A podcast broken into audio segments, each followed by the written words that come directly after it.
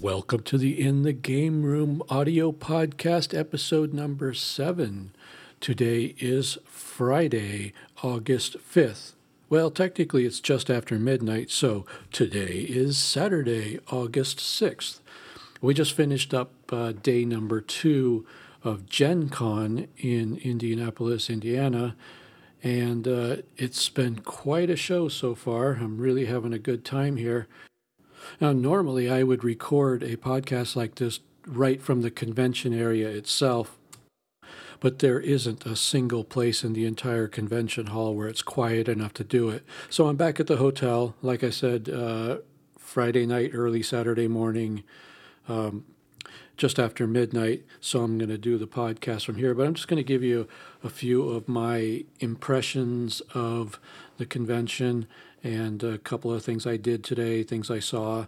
Um, this is my second time coming here and second time in a row, actually. And Gen Con is the biggest convention I've ever been to. It's the biggest convention in America and possibly the world. I'm not sure about that. Maybe somebody can correct me on that.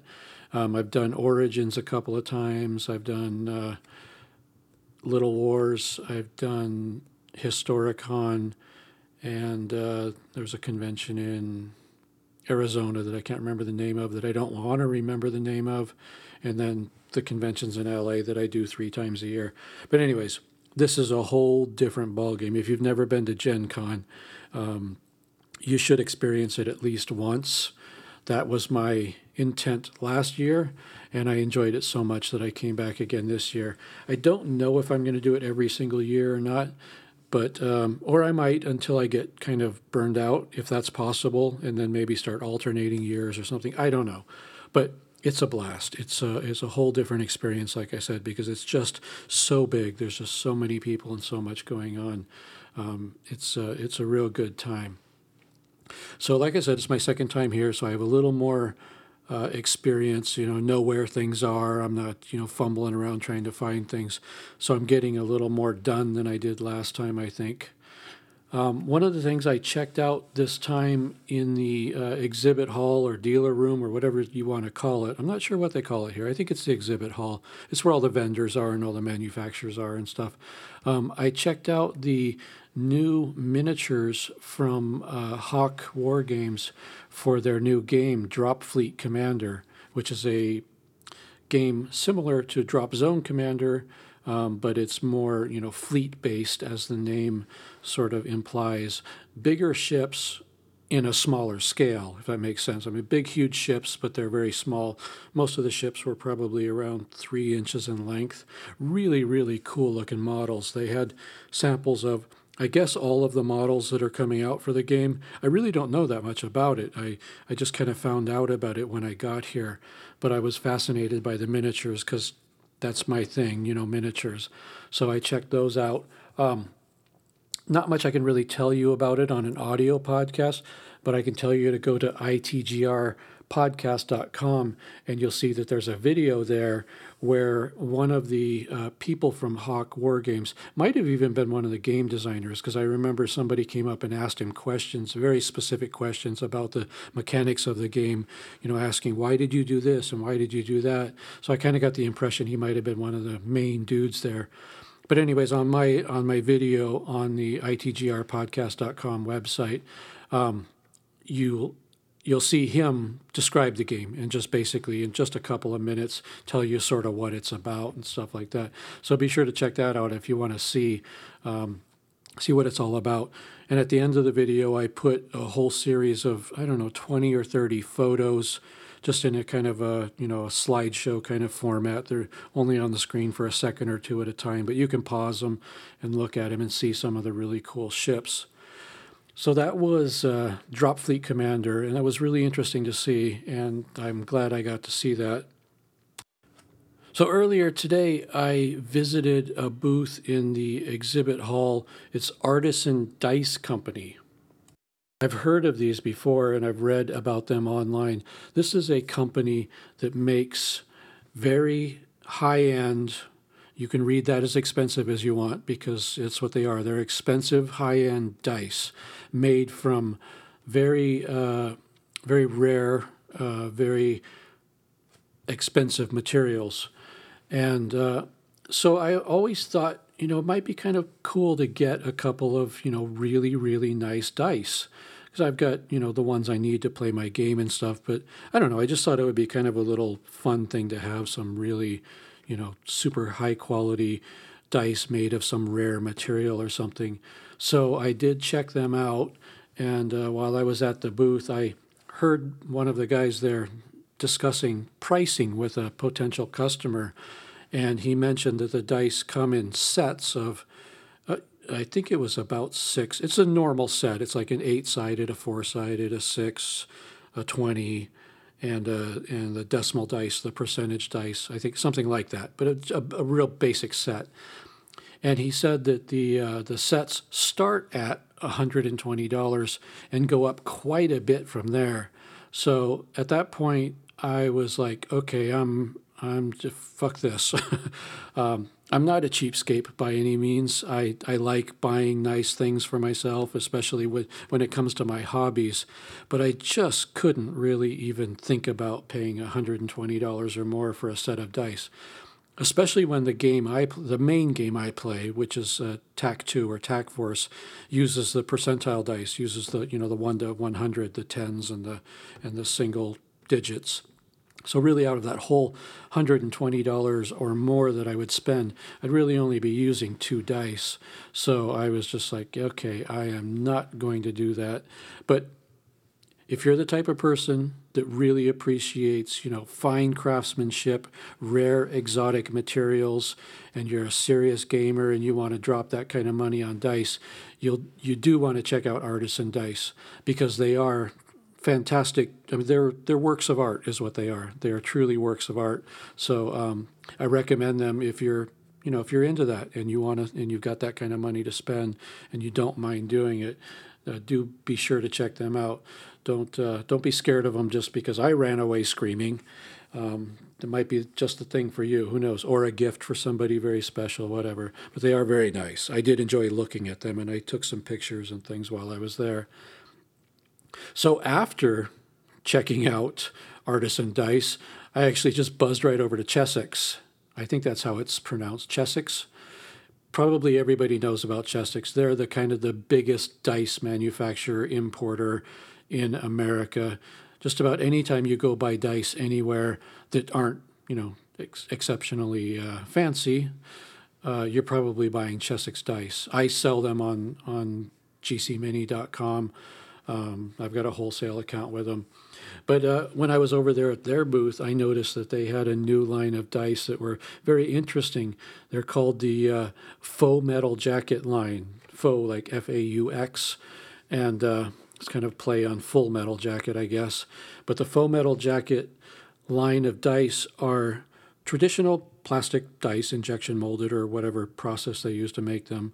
Um, but then they are plated with metal, probably uh, vacuum metallized or some other process like that. Kind of like what you see in a um, when you buy a plastic model kit of a car, they have the chrome parts in there. Those are vacuum metallized, but very, very, very thin.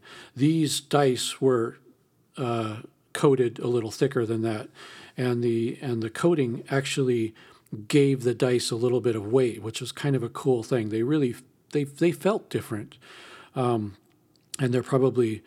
Uh, I don't know anybody that wears out dice very often, but they're probably more durable because they're plated with metal on the outside. And they had, you know, like chrome and brass and gold and things like that. And they even had a set that was metal plated. And then on top of that, some other process where they were colored. It might have even been like a powder coating. I don't know what it was. But they had some colored ones. So they had the feel of the metal dice, but they weren't chrome. They were colored. And I have this thing for like really, really obnoxious things. um, and I saw a set of these dice that were like flaming hot neon pink and not, uh, and they weren't glossy. They were like a flat flaming neon pink. They were just the most obnoxious things I ever saw. So of course I had to buy them. I bought a set, just a, just the percentile dice, the the tens and the ones. So I got a set of those. But like I said, just the weight of the metal on them gives them kind of a kind of a cool feel. And they're just totally ridiculously horrendous. So if I go to a war game and I'm playing, a, you know, macho tank battle, Americans versus Russians or whatever, I'm going to pull out these flaming pink dice and throw them on the table just to piss people off and just to kind of psych them out. So that was kind of fun. And they were, I think they were like about two and a half dollars each for the for the metallized dice. So those were kind of fun. Um, so that's enough dice talk, I think, for one podcast. Now, most of you guys know that I am a miniatures gamer and I'm a 285th scale, 6 millimeter modern miniatures guy. I have very specific taste in gaming, but I do play one card game, and it's Cards Against Humanity. I love that game. It's a horrible game for horrible people, and that's perfect for me and my friends and family. So I do like playing Cards Against Humanity. There is an unofficial expansion pack. There's a lot of unofficial expansion packs, actually, but there's one that came out fairly recently called Humanity Hates Trump. Now, I don't want to get into a political discussion here. I'm not going to talk about the pros and cons of Trump, but these cards are Trump themed and they are fucking hilarious. They're great. If you have a sense of humor, I don't care if you're a Democrat or a Republican or an independent, if you have a sense of humor about this guy named Trump, you're going to love these cards. They are amazing. They have two sets. One of them is about a $25 set, which by itself can be used as a game to itself. It includes, you know, a bunch of the black cards and then two or three times as many of the white cards. So you could just buy that box and play it. Or you could mix them in with your, you know, your Cards Against Humanity or whatever other sets you have. Um, so they have that, their sort of starter set. And then they have an expansion pack, which is $15. And it's kind of just like the Cards Against Humanity expansion pack. It has a a small stack of black cards and then a bunch more white ones. And they're all about the same size as the Cards Against Humanity. So um, I'm, I don't have the box in front of me, so I can't tell you how many cards are in each one, but they're very comparable to what you see on the Cards Against Humanity sets. So, anyways, I bought both of those and I just sat around for an hour actually tonight, just going through all the cards and reading them and just laughing my fucking ass off. So, if you play that game and if you're a horrible person, and your friends are horrible people, definitely think about buying that. They also make a third expansion set, which is the uh, Hillary set. So if you are a hardcore Republican and you want to, you know, kind of even things out a little, you can pick up the Hillary set as well. I don't know what's in that as far as, you know, the quality of the humor and whatnot. I don't tend to think of her as quite a as funny a person to make fun of. I, Trump is pretty funny to make fun of, I think. But oh, I said I wasn't going to get into politics, so we'll just stop there. So I didn't get the Hillary ones, and I, I might though. I might go back there tomorrow and get them anyways, just to see. They might be hilarious. I don't know. We'll see. So if you're into Cards Against Humanity, you might want to get. Uh, it's called Humanity Hates Trump, and it's actually available on Amazon. And believe it or not, it's actually like the packs are a few cents cheaper than they were here at the at the convention, which was a little annoying to me. I, I usually think when you go to a convention, you're getting, you know, kind of a special price, but I guess not. But, anyways, so I paid an extra five cents a box or something, but I got to get them right now and take them home with me. So, so it's all good. I ain't worried about that. So, I want to talk about one more sort of card game that is terribly, terribly interesting, but I don't actually play it. I find it way more fun to watch this game being played. So I'm always on the outside watching it being played. And it goes by a bunch of different names like Are You a Werewolf? Just Werewolf, uh, Ultimate Werewolf. If you've never heard of the werewolf games, do a little searching online and check it out. I love to watch these games being played. It's sort of a kind of a psychological kind of mind fuck game.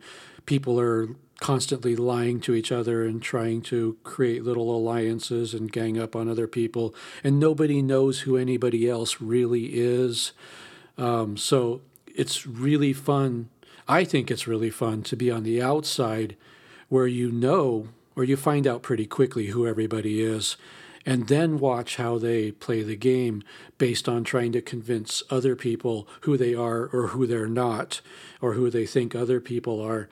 I just I just find it very interesting to have have that knowledge and watch them play without them having that knowledge and trying to gain that knowledge. So I don't want to get too much into exactly how it's played and everything, but basically it's it's a bunch of people sitting around in a circle. The most basic form of the game is a bunch of people are villagers and a few are werewolves. But you don't know, like I said, who's who. But you find out soon enough if you're a skillful player. And uh, like I said, I just I just love watching it being played. So last couple of nights, and it's usually played at night because it's a it's a werewolf game so it's just kind of appropriate to play it at night. So the last couple of nights I've been watching some people uh, play that game, and it's just been a real blast just to sit there and watch them. So that's kind of a fun game too uh, to watch, and you might enjoy playing it. Some um, a lot of people really do. Um, so check that out if you want. Now I just want to talk for a minute about just going to conventions in general. Maybe you don't go to conventions. You probably should if you're a gamer. They are really, really fun. You meet a lot of really cool people. And I've found, I guess probably because I'm a manufacturer, I'm in the business, people know me. You know, I have a lot of customers from all over the world. So sometimes I go to these conventions and I run into people that actually know me or think they know me. They know my name, you know, they know who I am. And that's kind of fun. But what's really fun, I think, is like what's happened here twice so far. Imagine you go to a convention and you know there's a hundred thousand people or something, and you run into somebody that you know personally that you didn't know was there. That's really kind of cool. And I've had two sort of experiences like that since I've been here. Yesterday, I was actually walking from my hotel to the convention center and I saw somebody that I recognize from the conventions in Los Angeles that I go to and exhibit at three times a year. I don't know this person, but I recognized him. I said, "Oh my God, that's I don't know, but I I recognize this guy." And he was walking with a couple of friends, I think his girlfriend and, and somebody else. So I just walked up behind him and just tapped him on the shoulder and said, "Dude, because you know, I'm from California, we say dude. I said, dude, I know you from the conventions in California, in LA. And he goes, oh my God, yeah, I recognize you. You're in the dealer room there and all that. So we just chatted for a few minutes. And it turns out he was from Southern California, near the LA area, started going to the conventions, and then moved somewhere up north for school. But he still comes back to LA for the conventions three times a year, and that's why I always see him there. So it was just kind of fun. We just talked for a few minutes and then, you know, we went our separate ways.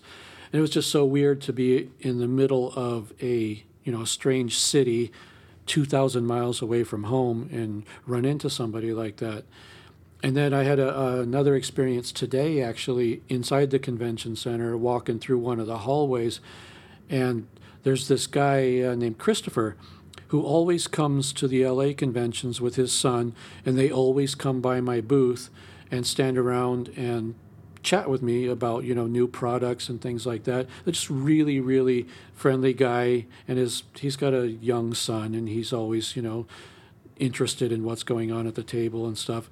So I just randomly ran into him in the hallway today too, and I was like, oh my God, Christopher, and it was just like I said, it's it's just a weird thing to be so far away from home and run into people you actually know or or just recognize or whatever. It's it's really it's really a small world, the gaming world. I mean, it's you know millions and millions of people play games, but there I guess there's a certain subset of us that you know go to a lot of conventions. And the more you do it, the more you run into people you know. So if you don't go to conventions, you might want to check it out. I mean, not just for those weird, you know, social interactions like that. But it's a really uh, a great way to get out and experience other games, whether you play them or just want to see them or learn about them or whatever. It's really quite fun. I do it, you know, for a lot of, you know, sort of marketing research myself. I like to, you know, see what people are playing, what kind of terrain they're using, and things like that, and try to get ideas for, like, oh, you know, these people are playing this era, this scale, and they don't have a lot of terrain, maybe because there's not a lot available. Maybe I should make some stuff for this game or whatever. So I do a lot of sort of homework when I'm out on the road, and that's uh, I, I call it my spy missions, but really it's just kind of market research. And it's a great little vacation too, a great way to get away and just have some fun. So if you're not a convention type person, think about it and try one. Try a local one and see if you like it. Um, so I think that's about it for now. I think um, I think we're up to about 20 minutes. That's enough for tonight. I am just trashed. I've been on the go for several days, and the night before I came here, I got an hour or two sleep, and the first night I got here, I got another hour or two. So I am just a little bit tired, and I think it's getting to be around one o'clock in the morning. Yeah, just after one. So I am going to hit it. Um, please leave any questions, comments, suggestions, or anything you have in the comments at itgrpodcast.com. And please tell your friends about this podcast. Send them directly to itgrpodcast.com because that's where the audio and video podcasts are always posted. Um, if you could just kind of help me spread the word. Uh, I do this for fun, but I really want people to enjoy it. And the more people that enjoy it and the more people that interact with me, uh, the more rewarding it becomes. So, trying to get the word out there. It's slowly picking up, uh, you know, uh, listeners and viewers. But uh, if you, if there's anything you guys can do, post online about it, tell your friends, whatever. That would be really appreciated. So that's it for now. I am going to cut this off here and get some rest. So thanks a lot for listening, and I'll have another audio podcast up very soon. There's much more to talk about from this convention, but that's enough for tonight. So thank you very much, and keep on gaming, guys.